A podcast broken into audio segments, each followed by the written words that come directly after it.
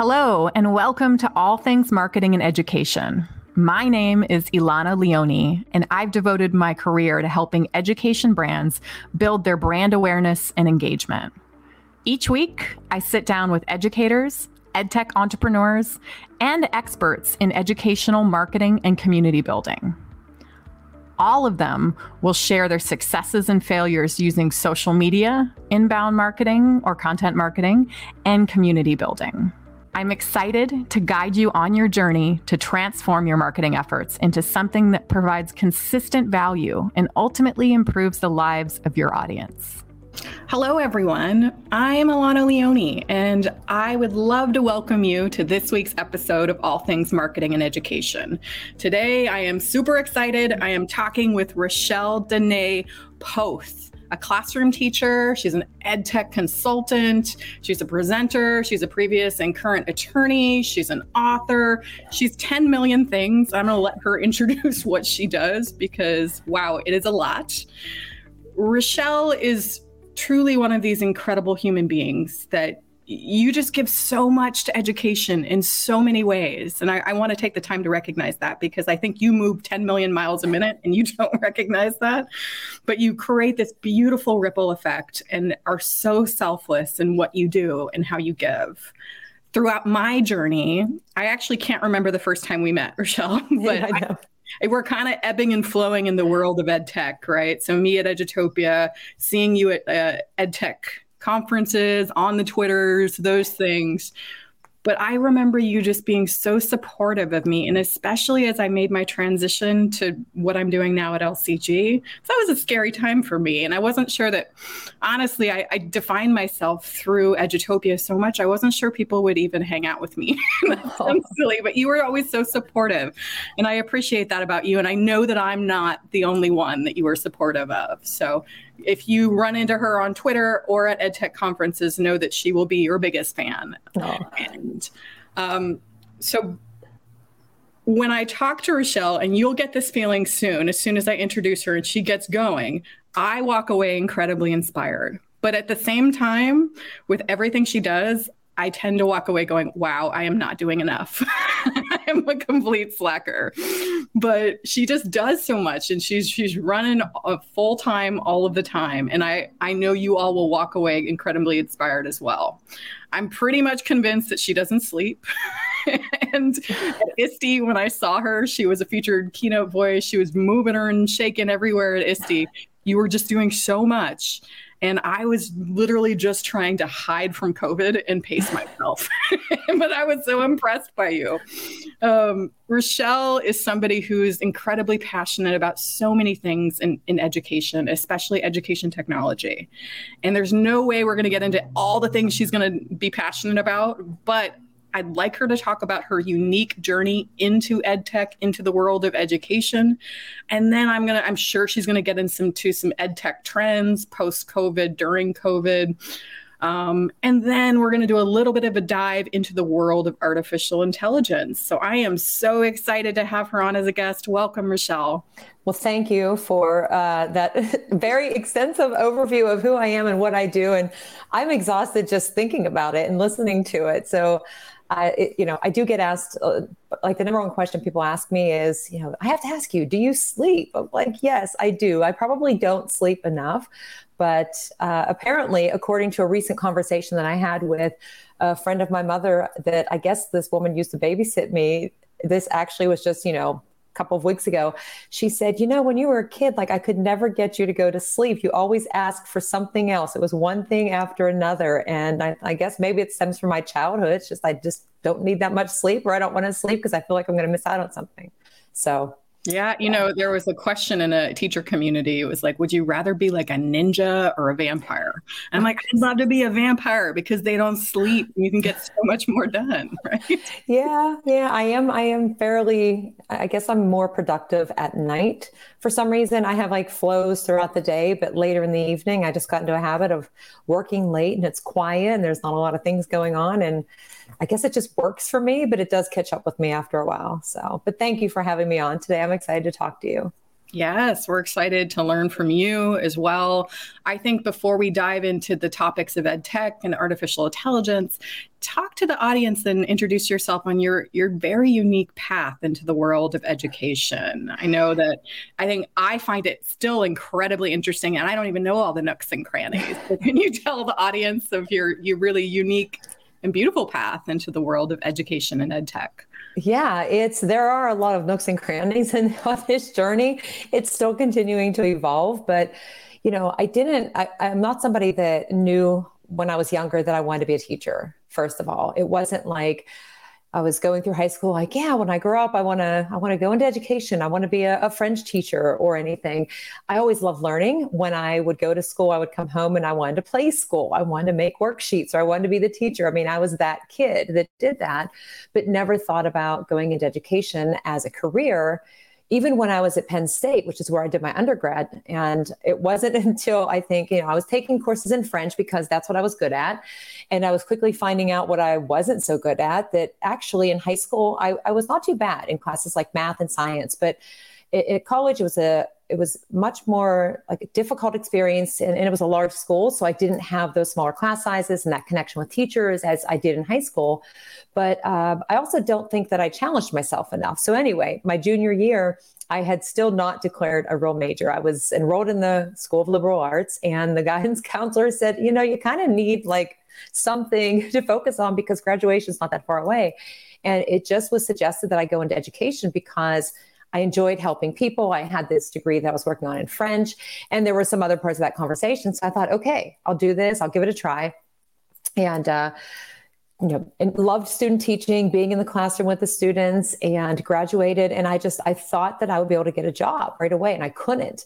Uh, which is not uncommon. Uh, but when you're teaching something just French, I mean, some schools only have one language that's one language teacher, or if they have two, it's one French and one Spanish.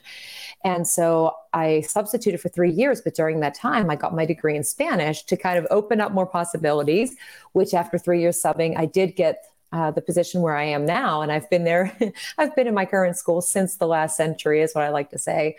But it was during that time that I became, in, I had an interest in the law. I read John Grisham novels and just was very, very intrigued by all of that. And I thought about uh, taking courses in like becoming a paralegal, but that, you know, kind of forgot about it, started teaching. And then probably four years into teaching, I gave it some more thought. And I thought, I wonder what it would be like to be an attorney. And I took the test, got the score, didn't know what that meant. I'm like, ah, I don't know how I compared to anybody else. I forgot about it. And then I think two or three more years went by and I thought about it again. And I thought, you know, I want to see if I could be accepted. So I took the tests, applied to Duquesne University in Pittsburgh because I wasn't going to quit teaching full time to go to law school. And I was accepted. And so taught full time while going to law school full time, four years, four nights a week and graduated in 2006. But the last thing that I'll say, because this was kind of like a long answer, is that uh, I never did get a master's from getting my bachelor's into the law degree. But had it not been for getting the law degree, I, I, I know that I wouldn't still be in education. And so that kind of kept me into it, I guess you could say, or pushed me into it even more than what I was already involved in. Yeah, and uh, when you said you taught full time and went to law school full time, like let's just full stop pause there. Like that's, that's crazy, and that's probably yeah. where you get your hustle. It's probably where you just go full speed because you're used to it, right? I With think that. so. yeah, it was. They were long days, you know, and uh, but I I promised myself and pretty much my whole family that I would not complain about it because it wasn't something that I had to do. I had a great job. It was just a personal fulfillment that I wanted to do. And I thought, well, I'm not going to complain about the fact that I'm spending, you know, 17 hours a day pretty much in a school building. And, uh, but, it, you know, I wouldn't change a thing about that either because, again, it would, I would not still be in education had it not been for that experience. So it led to a lot of other changes and evolution in my practice. So I am continuing to learn as I go. And I don't know, here we are 16 years later and I don't know. Journey yeah. continues. and what is it about now that you have been teaching for so long and you did have this other option to really pursue law? And what is it about education that just keeps you going and keeps you in the classroom? I, yeah. I think, it, I mean, it's a lot of things. I'm, I'm curious for learning. And I mean, the number one thing is, is the students and those relationships and the opportunity to just be myself because I, I don't know, I thrive on that. And even when I was uh, substituting and, and just, you know, that's not reliable income, of course. And so, in addition to taking the Spanish courses, I was working at restaurants and I loved doing that as well, just because of those interactions with the people and, you know, different experiences every day. But in the classroom, uh, an opportunity to make I don't know, something happen every single day to change things up, to be my authentic self, to get to connect with students, to use my love of languages for good to help others, whether or not they all go on to be language educators, even though we need them. Um, it's just that connection and that that piece that enables me to share what I love, but also to learn from the students in that space where every day is different and exciting. I mean, not without its challenges, but I just I get excited to go to school every day. And um, I don't know. I've always, like I said, when I was a kid, I loved school, and as an adult, I still love school. That's awesome. Well, let's dive into a little bit of the world of ed tech. We'll get into AI, but let's rewind just a little bit because you were kind of with me and a bunch of other people while we were trying to figure out, gosh, what is this pandemic doing right. to ed tech in the classroom?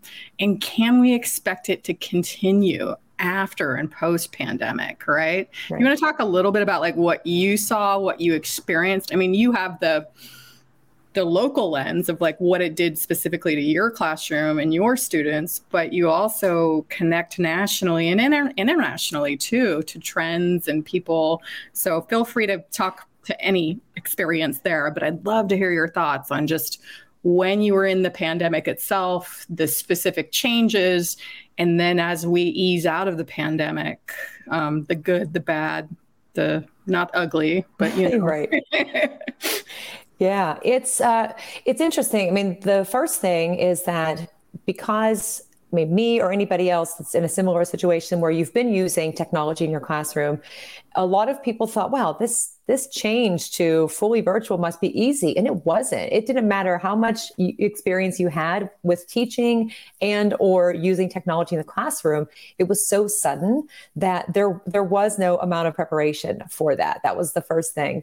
And then the next part of it was like the scramble of trying to figure out okay how do i take what i was doing in my classroom and put that into the virtual space and trying to use or do all of the same things. But I think, at least for me, uh, it was challenging trying to figure out because, like, in a given 42 minute period, I could do a lot of different things with a, a, class of 20 to 25 students. And when they leave, even if I haven't given them a paper or some type of an activity, I still have a good idea of, of how they're doing, first of all, because that's really important.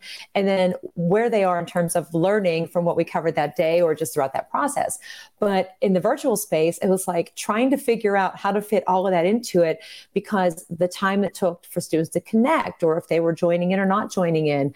And just that piece of being in person, being able to see one another was so challenging for everybody. And I think as a couple of weeks went by, you know, you started to find a space to fit. But then came this, hey, there's all these ed tech tools and they're all free. So everybody's like grabbing for all of them and still not really knowing what to do with them, I guess. And because like just struggling to get through thinking, you know, hopefully after the summer we're going to go back to normal school. But I remember being involved in the conversation with I think six or seven people in, in varying roles in education and this is probably April of 2020. And one of the people in that that conversation said, I'm telling you right now that we're not going to see a return to a, an almost normal setting style of school until the 2022 2023 school year. And at that time, I almost fell out of my chair because I thought, wait a minute, like that's really far away. And here we are in 2022, and we really haven't. I mean, some schools have, some schools were very minimally impacted after that initial couple of months, but the majority had some type of an experience with it. And so, the one thing, the one of the benefits that I said, it was like a, a loud, annoying, I never set this wake up call that pushed teachers to either start using technology or to think about the methods that they were using in their classroom and to make some changes. Uh, to also embrace risk taking, which, like, what do you have to lose at the end of a school year when Like you've got nothing anyway, so you just go for it. And I think that that inspired a lot of educators to really look at what the options were out there. And then the flip side of that too is when there were so many things that were available for free, a lot of schools started to do an audit and say like, "Hey, we, we're using like 400 different apps and tools within our school. We need to pull some of that in." And through all of those conversations, and responses i guess you could say too something else that i that i know became like right at the forefront was the communication with families and how critical that is having something in place to communicate with all families and making sure that they can access those resources. So it was like a lot of things being juggled at the same time and not specific to education either because people in the workplace. And so it wasn't like only educators and families and the school you know the children were doing the bunch of things at the same time everybody in the world was. And I think a lot of people started to reevaluate how they were working, how they were interacting with one another, and to start to kind of be more intentional about their work and their practice. Yeah, that's super interesting. When you were even just recanting that story about that person saying 2022, 2023 school year, it gave me goosebumps a little bit. Like, just, and imagine having that foresight of just like, things are not, one, I don't think every, anything is going back to normal, quote unquote. Right. But it takes a while to get back into that cadence and that rhythm and that stability too. Um, and there's other instabilities happening in the K 12 environment that are making us all a little bit scared and trep- trepidatious getting back into the school year. But that just like made me pause. And I'm sure I can't imagine during the time when he said it, you're like, whoa. Yes. you know, um, I was recently talking to an educator that's um, part of our team for the summer and the educator in residence, Stevie, and she was talking about really just a slight disappointment, I would say, about how sometimes we want to get back to normal, but we've defined normal as more of the traditional sit and get a little bit. Do you see a little bit of that trend happening back into the school year where they're like, great, we had all these free tech tools, those are going away, we had innovation, but let's get back to normal? You know, do you see that at all? Yeah. And it's funny that you say that too, because I know probably in that summer, and well, actually, even after that summer, because when the school year was starting to approach, we were still kind of, at least at my school, you know, are we going to be in person? Are we going to be hybrid? Are we going to be fully virtual? But then after the first nine weeks, and we went back into the schools, I, I even said, I wonder what it's going to be like when we get back into our classroom because just however long you've been teaching, you know, you have the materials that you use, you have the space in your classroom where you normally sit or stand, and you get back into that routine that felt more normal. Like, you know, the quotes normal. And I I did that. I, I struggled whenever I got back into that because I'm thinking, wait, this isn't how I normally do this. I did it this other way which one's the better way to do it and to get out of that routine and even with people that i spoke to you know throughout that school year in my school and beyond my school they were experiencing the same thing. It's like you as a spanish one teacher i mean there are points throughout the year where i'll, I'll think to myself wow it's already like april because that's usually when we start talking about a certain vocabulary theme. And that's when you know with every passing year you're like i feel like i just said this and that was a year ago and there's that comfort in that because you know what to do because you've been doing that for so long. And then you have this interruption that happened where now you got to change everything. You had all these free options, uh, you had different ways to learn and connect with students. And then you're like, hmm, which one is the right way? and I, that was a struggle and for me it definitely was and i did catch myself going back to the way i had been doing things and not so much because i felt like i had to but actually the setup of my room led me back into that because for years I had the students lined up in rows. And then about four years ago, I pushed them all into stations because I just felt like I couldn't connect with the students. They weren't getting along with each other really well. And I liked the options that were available. Now, when we get back to the classroom with the spacing, they had to be back in the rows. And so I, I, felt again like I was standing at the front, they were sitting and they were taking in all the Spanish lessons, and I didn't have as many options. So it took a little bit of time to kind of transition and find a way to merge like what I had changed about my practice from the virtual teaching and what I liked about what I had been doing in my normal kind of pre COVID school closure experience and work through that. But even throughout that school year and into this past one, I, I was still continuing to make changes and tweaks to that as well. And I'm sure many other people can can say the same thing. Yeah, really interesting to think about like I think from the vantage point in the world of ed tech and professional ed tech professionals and leaders that are listening, we're like, well, we're seeing the trends, but you bring up the really good point because you're experiencing it. Like physical space dictates a lot of what you do, right? And we know this, but it's kind of it takes you to remind us too that all of a sudden physical space can limit or sometimes expand what you can and cannot do, right? And I can even imagine like if I was doing this, I'd be in the classroom and it'd be almost like Jekyll and Hyde, but not like evil voice, but it would be like, yeah. do it this way in the virtual world. No, do it this way in the physical right. world, you know, and like what's right. And you probably don't think either one's right, right? no, it, it was, it's interesting. I, I, don't even want to say it was interesting because it, it still continues to be because you don't, you don't really know, you know, you wait for that call or that notice that says, well, we're going to be virtual for a day or for a week. Like you just, there's no way to really prepare for that but there i can relate to the the voices saying no wait you're, you did not always do it this way and you have to use this. And then there were some things that i used to do that i had totally forgotten about that i really liked. But being in that virtual space i'm like well i can't do that. And then even at the end of this school year i thought oh my gosh i totally forgot about these different methods or activities that i had done before. But that's okay because the summer and time to reflect and throw that back into next year yeah, that's all you can do is just move forward and reflect. Um, so, speaking of ed tech and the things that were maybe introduced to many educators, and maybe not yourself, because I feel like you use a lot of ed tech, but like thinking about a lot of the new ed tech that was adopted during the pandemic, like what have you seen stick? Are there trends of people continuing to to use it, or are right now like you're just getting off at ISTE and other ed tech conferences? Are there trends in ed tech that maybe surprise you that people are just really excited about that wouldn't be because of the pandemic? Or is it just kind of like same old but in, in a good way? Like yeah. we had good stuff to talk about but right.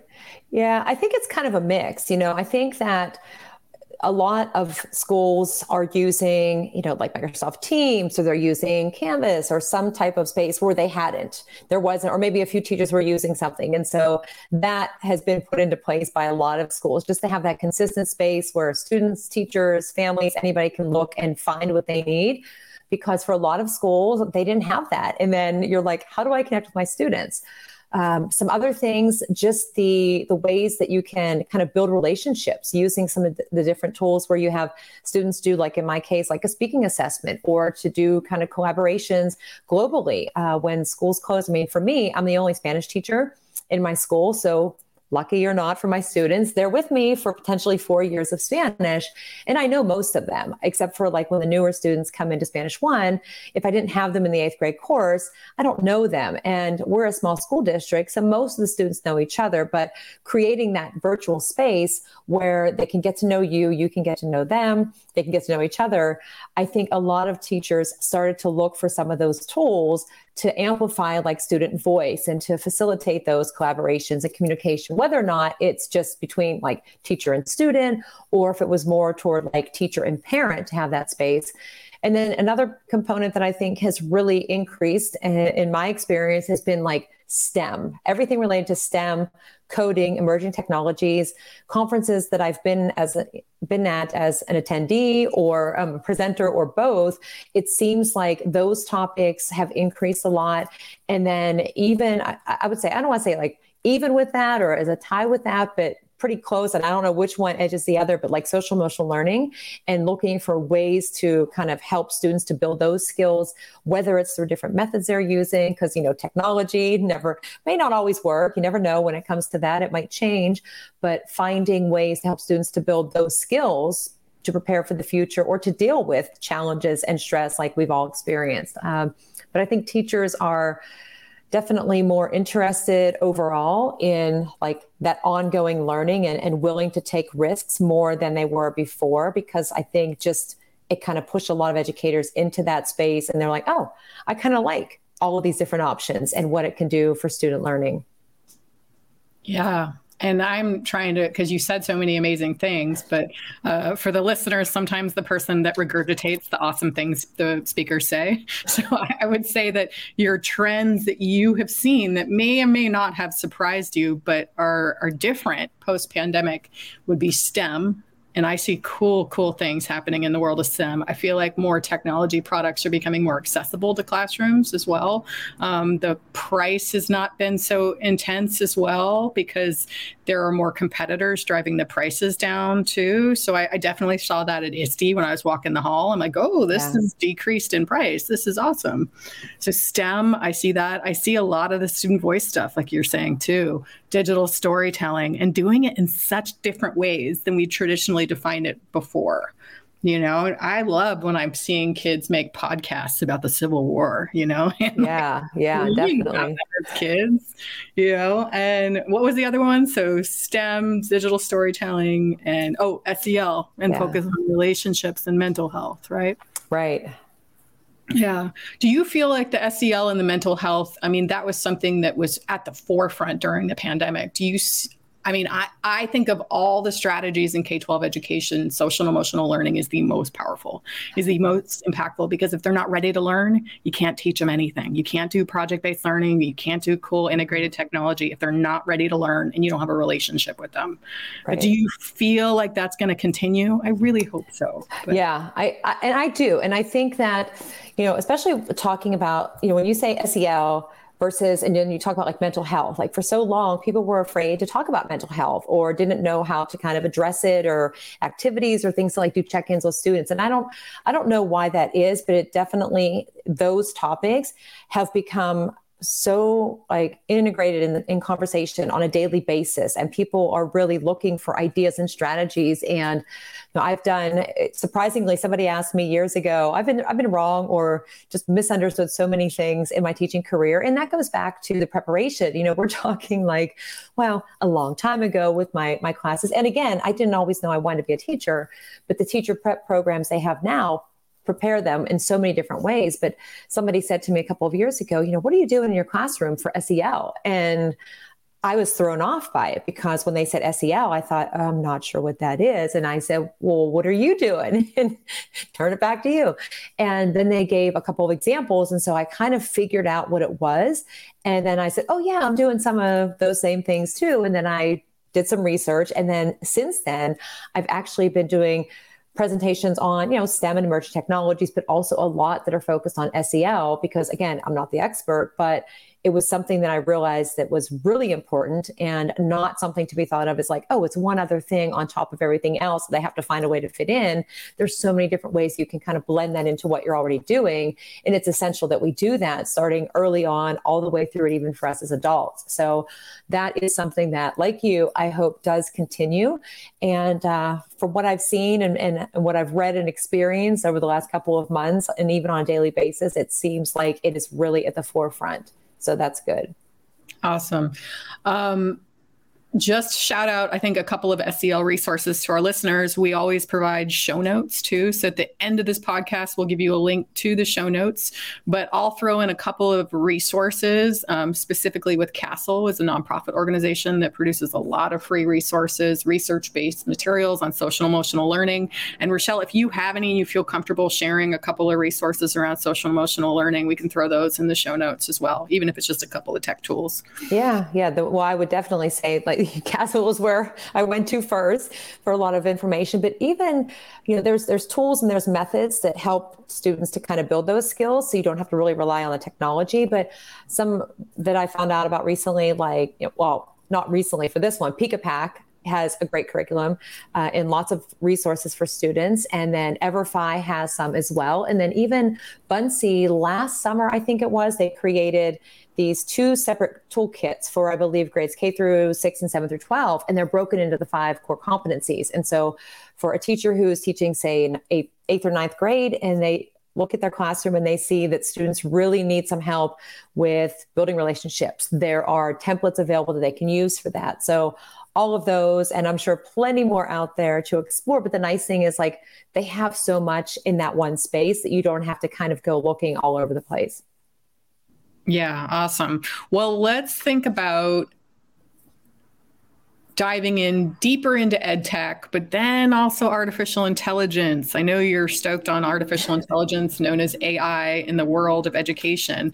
And I think AI has been talked about for a while, but more on a theoretical level. Sometimes I, I lack, I, I, don't tend to see, except your presentations that you do. And I think you know Steve Dembo and things like that, but I don't tend to see it directly connect to teaching as much because it's so, it can be intimidating mm-hmm. as a mm-hmm. topic. And I was part of a program that introduced a little bit of AI into kids as it related to English, and that was exciting. But we just to even introduce it, we had to talk about, okay, what is AI? And they had to give examples, and some of their examples were wrong, but that was okay mm-hmm. because we were wayfinding into the definition, right? right? But why don't we start just talking about what is artificial intelligence and how do you see it in the world of the classroom? Yeah, that's the big question. And, and actually, when it comes to AI, a lot of people say, well, is it going to take my job as a teacher? You know, we don't need to use it, or I don't see it, it doesn't exist. But I did some research over the last, oh goodness, probably four years. And actually, my interest in it started because I had written a blog for Getting Smart. And my whole perception when I would think about AI was like the movie I Robot with Will Smith. And the robots start to think like humans and then they feel and then they take action on their own. And then even now, you know, a lot of people have Alexa or Siri or those types of things but don't really realize how much AI is used on a daily basis. And the thing about it, and I had a conversation with somebody a couple of years ago, and they said, well, the thing about AI is like when it's working or doing what it's supposed to be doing, like you don't know. It's just happening. It's like a super intelligence, I guess. Um, it becomes, you know, artificial intelligence becomes smarter over time. The knowledge expands and it can sort and process a lot of information. And again, you know, there are things that we use in our everyday lives, and even in education, there are tools that have AI built into them that enable teachers to do a lot of different things, uh, and even for students as well. But with ed tech and with any type of thing like artificial intelligence, you know, we always have to look at the positives, the negatives, and what are some areas of concern too. So with education, bringing opportunities in for ourselves to learn about AI and how it impacts us and the work that we do, but also helping students to understand what it means for them, not just now, but in the future, for school, for work, uh, for daily life, I think so much of the learning happens just by having simple conversations about it and not like my students in eighth grade, I'll ask them what AI is and they'll quickly, you know, Google artificial intelligence and get millions of results because thank you for all of that technology. And they'll try to read me this really long, detailed uh, definition. And I'm like, no, no, no. If somebody stops you on the street and says, hey, you know, what's AI? Can you give me some examples? You're not going to be able to recite that to them. Like put it into your own words. Um, but you know, a lot of the presentations that I do are on AI and how do you get started teaching it about it in your classroom? What are some places or areas that we see it? Where are some resources that don't require us to invest like a ton of time to kind of pull things together? But I do get very excited to talk about AI, anything technology actually. So let's back up to I'm a teacher and maybe I'm going back to school in this school year that might be slightly a bit more quote unquote normal, maybe, hopefully. I don't know. I mean, but how do they even make room for AI? How what are some areas where they can just dip their toe in the water to see if they like it, if it resonates with their students? Do you have any kind of like scaffolding or a getting started tips or tricks? Yeah, it depends on you know the age that you're working with or the content area. There is definitely something out there for everybody. And for me when i started again not an expert. I didn't know that much about it. I found a couple of videos and sometimes even just finding a video that's relevant to what you're teaching. Um, an example like let's say you're teaching about i don't know just technology in general and you find videos that have like humanoid robots or you find a video on alexa or even simple things like uh, talking to students about assessments that you use in class, like some of those game based learning tools, and then having a discussion. Say, okay, so let's say that you come into the class today and I give you a test or I give you a worksheet or some type of an assessment to do. So you write out your answers, you hand them in to me, and then I take them home, I go over them, and then I write feedback on them, I give them back to you. Maybe the next day, maybe not, because that's time consuming in the process, you can kind of make a comparison and say to students, okay, now we're going to use this digital tool and you're going to get the same questions that you had on that paper. But as you are working through it, I can see on my teacher dashboard how you're doing, and I could walk over to you and say, Hey, I noticed this pattern. Or based on some of these tools now that have the AI built into them, as students respond, it can see how they're doing and it can notice patterns in the time, if they're getting them correct or incorrect, and it can chart their own personalized learning path as they go, which then at the end of that time, one, it saves the teacher time. I mean, I love paper, I love projects, I love those things, but that human component of it to be able to grasp where the students are in the learning process and be able to save that time that you're sitting there writing the feedback and then instead walk over and have the conversation or for students to tying back into SEL, see their results and be able to start to build that self-awareness and maybe self-management because the stress of like working through some of those things. But the biggest thing I think is, you know, conversation, just saying, hey, you know, today we're going to talk about AI where are we seeing AI used in the world? Depending on your class, maybe what are some solutions? Um, recently, I was in a STEM camp and we had students working through a lot of things like creating 3D models, uh, coding, artificial intelligence, AR, VR. And then they had to work together to come up with some project that focused on the United Nations Sustainable Development Goals. And then a component of that was how could AI help with what your problem is or how could ARVR help with you know this SDG and it was really interesting to see what the students came up with. So you don't really need a ton of time uh, to dive into it, you can because there are some resources out there for K through three, middle school, high school, you name it. But even just little components of it as part of a conversation or in your class, do a Google, Google search and then explain to students the process of using the Dewey Decimal System and the card catalog and how much time that takes, or show a video about that because that can be tied into any class where a student has to do some research or get some background information. I mean, I could go on and, and list tons of great tools to to, get into. But even something as simple as a Google search for your class, that is a definite conversation starter. Yeah. So, and what I love about you, a couple of things that you said too, you keep saying, I'm not an expert, but what, what you are is a lifelong learner, which is a lot of educators out there. And, you know, if all of you got introduced to new types of technology and got excited about it, just continue that drive and that curiosity to dive in because whatever we do, we want to make sure that we're teaching as close to the real world as possible and whether we like it or not ai isn't it's not infiltrating i think that that's a scary word but it, it is ubiquitous in so many places in our life that we don't even know and like you said it just works so we don't right. know right so we want to make sure that our students and our future generation understand it and then it opens up that broad world of digital citizenship a little bit more like how do we collectively determine the limits of AI and also name the things that you might be scared about and talk about that openly. And a lot of the times it's based on myths, like you said too. Right. So there's so many options, like you talked about with AI. But what I love about artificial intelligence is it it feels innately almost like ed campy. Like if anyone has heard about ed camps, it's it's all about the smartest person in the room is the room. And with AI, that like exponential, it becomes very, very exponential because they use data from as much people as possible to say, here's the typical path or, or whatever mm-hmm. it may be. And it right. starts learning and learning and learning, right? Right. Yeah, it's it's fascinating. Just even when I first started to do the research and saw like, wow, I didn't know there was AI in that, and just list things. And I have a when I do presentations, I have a top 10 list of everyday uses of AI. And I always have people go through and like give themselves a point for every one of those 10 that they use. And I joked for years that I could never get higher than a seven because I don't have smart home devices. I didn't use facial recognition on my phone. And prior to November of 2020, I had never watched Netflix. But in, at that point in time, it seemed like I had a little bit of extra time on my hands. And so then I went up to an eight. But it's interesting when I have these presentations, even with my students, how many of those students are at a seven or eight because they have all of those things. And then even adults are like a 10 out of 10. But I had no idea of all of the different ways that it, it is in our lives every single day.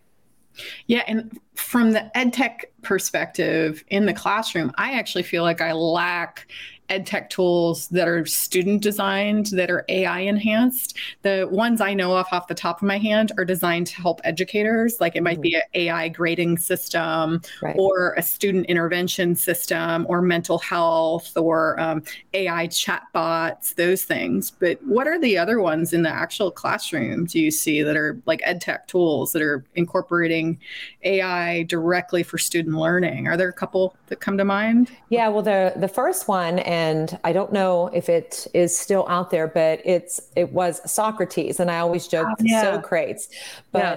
Uh, when we used it, it had, I think, third and fifth grade, and it had math, I think, and ELA.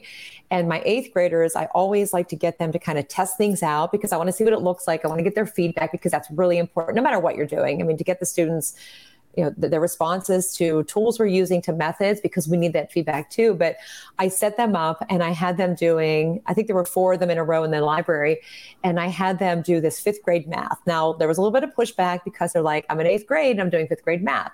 And i said that's okay but i want to see how this works. So we counted down. They all started on the first question at the same time.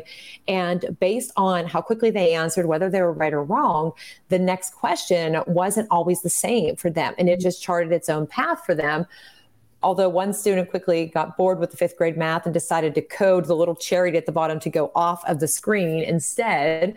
So that was fun. But then there are some other ones. Uh, Quizizz, I believe, has it that you can turn the option on for as the students are responding, depending on what their patterns are. If it's like verb conjugations, then they get additional questions based on what they missed. And so as teachers, I mean, we can do that. We can see those trends based on what students turn into us, or if we walk around, we have a conversation, however we assess our students.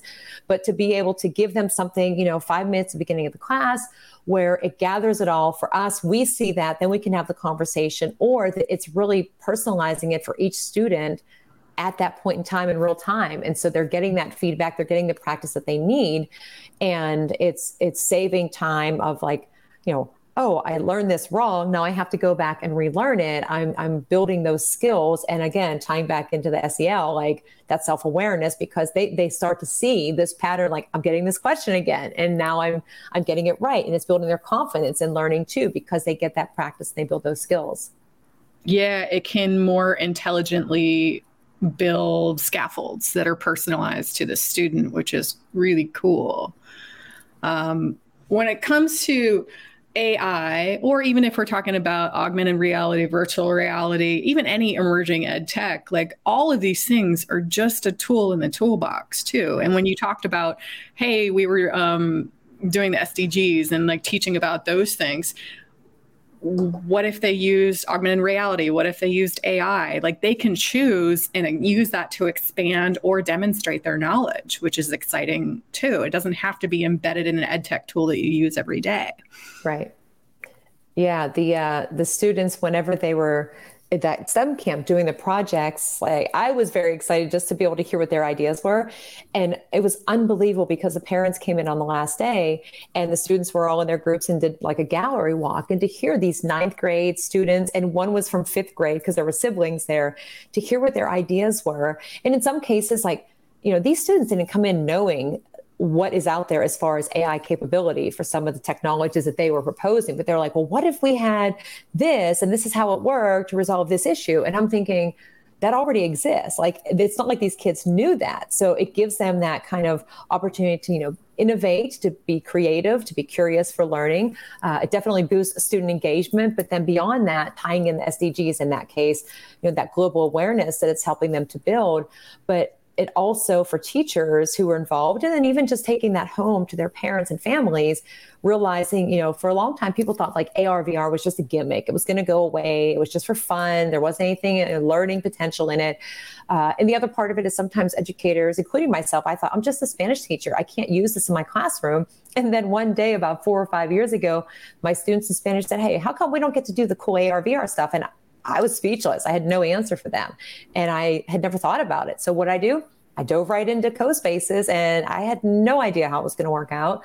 But there were so many benefits. Like I did it for them to practice their Spanish, but in the process, they were collaborating, they were building relationships, it was boosting student engagement. There were all of these other benefits that weren't part of my original plan, but it gave me that kind of push to start bringing that into my classroom because prior to that, you know, just a Spanish teacher no, I'm a Spanish teacher. I can bring these things into my classroom. And uh, uh, the struggle for some is like, well, I don't know what to do with it. The thing is, you don't have to because the wow is already there.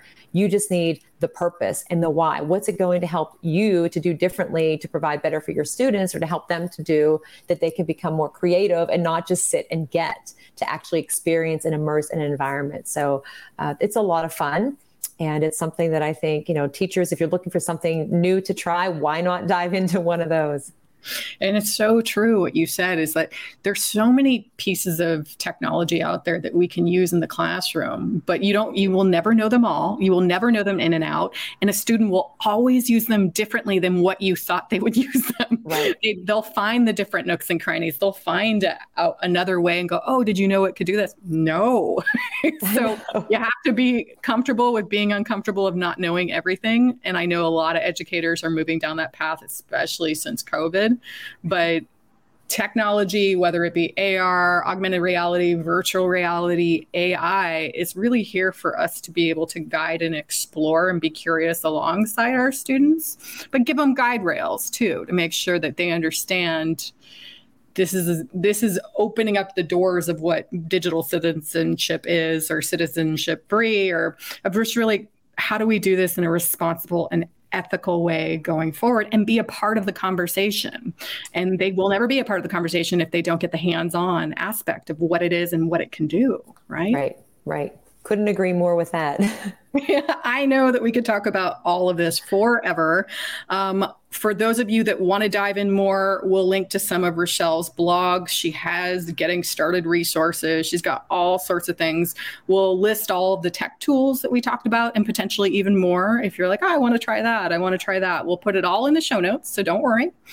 Um, I want to talk about to talk to our other audience. So we have a lot of ed tech folks in the classroom, a lot of educators in the classroom that just want to be more innovative or a little more open in their mindset. But we also have ed tech professionals and ed tech leaders, right? So these are the, the startup folk that like to listen and, and talk and, and understand where educators are at. And so they use this podcast to do that. But I'm going to give you just an open mic here to just do you have any advice for them?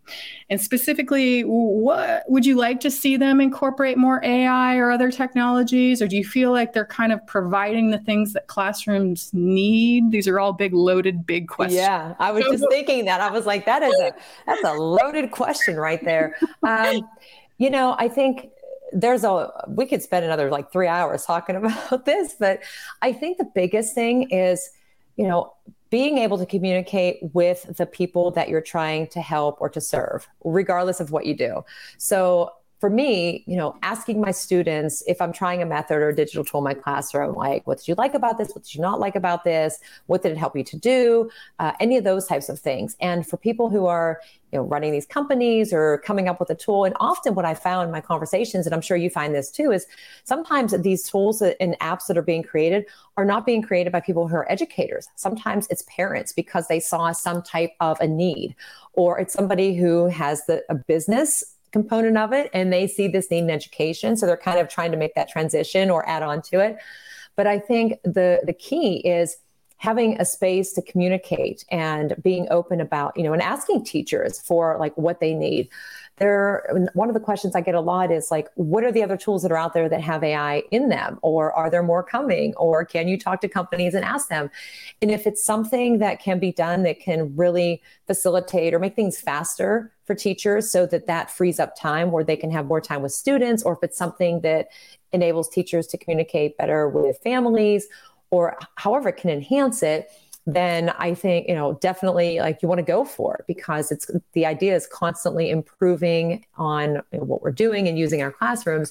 But to sum it up, I, I think it's just the communication, having a way to ask teachers, you know what do you need? What could be better? What do you like? And some companies do that. Like you may get this too and anybody listening might get those those surveys. And sometimes there's you know an enticement like hey you know there's going to be a winner of an amazon card like there's nothing wrong with that. Sometimes you're lucky and you actually win that amazon card but when they ask specific questions and even the open-ended questions like what is something that you need in your classroom that would enable you to provide more ways for students to communicate or to create or collaborate or whatever it is and then actually taking that into consideration and, and continuing to you know refine what it is that you're offering i think that's the key yeah and you said two things that really resonated one is think about your goal first, your instructional goal, your learning goal first, and not use tech for tech's sake. Sometimes we do get excited about, oh my gosh, it can do this, it can do that.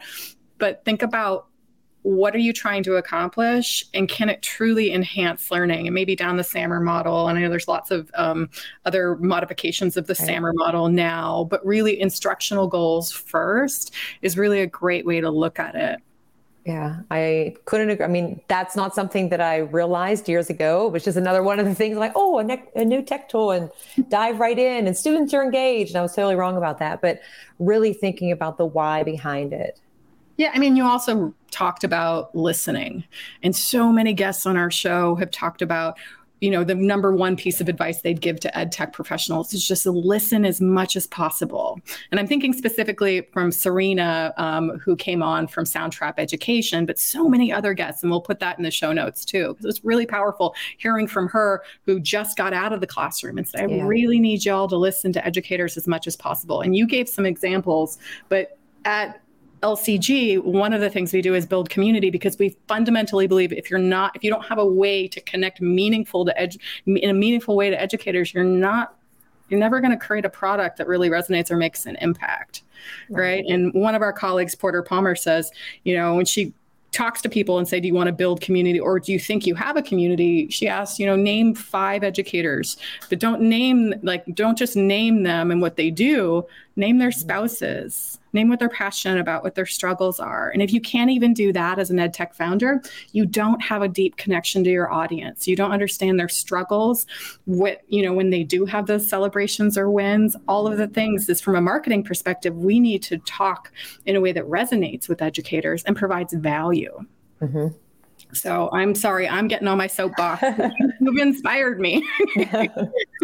um, I know we are reaching the end here. Um, Rachelle, we ask all of our guests this one question. And I think because it's so positive and practical and no matter if we're in a in the thick of a pandemic or getting out of it or or starting school whatever it may be we always need ways to pick ourselves up because life is hard. It's challenging in the day to day but it is, it can be so rewarding.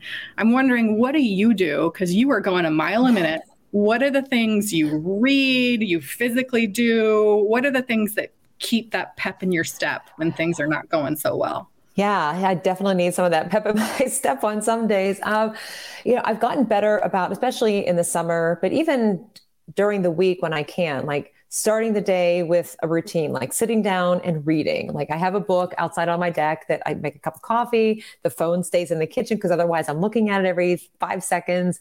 And I sit outside and I read. Uh, make sure that during the summer, I get outside and take two walks a day, even if they're a short walk. And even during the school year, I say to people, you know, if you have your planning period, get out and walk around your school building. Just one to stretch and to move but that gives you a chance if you see like the learning that's happening you run into your colleagues that you don't even realize you still teach in the same building because you're always so busy. Uh, other parts of your day you know have days where you don't set up meetings or it's time specific for your family and your friends and have something to look forward to each day. I mean for me, I don't know if it's a good thing or bad thing. There's a, a bakery at the end of our school parking lot that's a very famous one. And this school year, I decided that one day a week I was going to order on my phone and walk outside, weather of course, had to be decent, at least not raining or snowing, and get myself just like a latte or a bagel sandwich. Just that was something to look forward to. Or celebrations with my students for something completely ridiculous at times, like, hey, tomorrow we're going to have like ice cream. Why? Because it's Thursday. I don't know. Just like we did that and it was just small small things that make a difference in what can be a challenging time but making sure that you set aside time for yourself each day even if it's five minutes to just walk outside get some air and come back in and get right back to the work I love that because it's it's whether you're in the classroom or you're in education um, technology. I am like, yes, I try to do walks too, but it's nice to be able to create and, and almost take hold yourself accountable and say i'm going to do this once a week and it becomes right. normal and then maybe other people will catch on to it as well yep. do you read any john grisham, grisham anymore you know i haven't in the longest time and it's because i started to read ed- books around education. The first one being Teach Like a Pirate on my way to ISTE in Philly in 2015 on the train. I was like doing a Twitter chat, which was new to me. I was reading this book. I'm like, this is amazing. And since then, it's been all you know education type books but uh, and mary higgins clark was another one that i had read and i was at a conference and the woman was in the elevator and she was kind of like running the elevator up and down and she was sitting on a stool and she was reading a mary higgins clark and i was like oh my gosh this brings me back to you know years ago when i used to like wait for that next book to come out but i'm going to have to now look one up. That's going to be my next my next thing well, Rachelle, how can people get in touch with you and any resources you'd like to share? We'll also put them in the show notes. But if you want to put a shout out to some of the resources you'd like to share with the audience, um, you can do that now too. Yeah, well, I'm pretty consistent across all things Twitter, Instagram, it's RDENE915. If you add the Gmail to that, that's my email. If you put the www and the com around it, that's my blog site. And then I have a, a community on Facebook. I'm my own Facebook, but also a Thrive in EDU community on Facebook as well that I invite people to join in if you're looking for a way to connect with educators around the world and uh, to have some fun too and to drop in the work and the things that you're learning.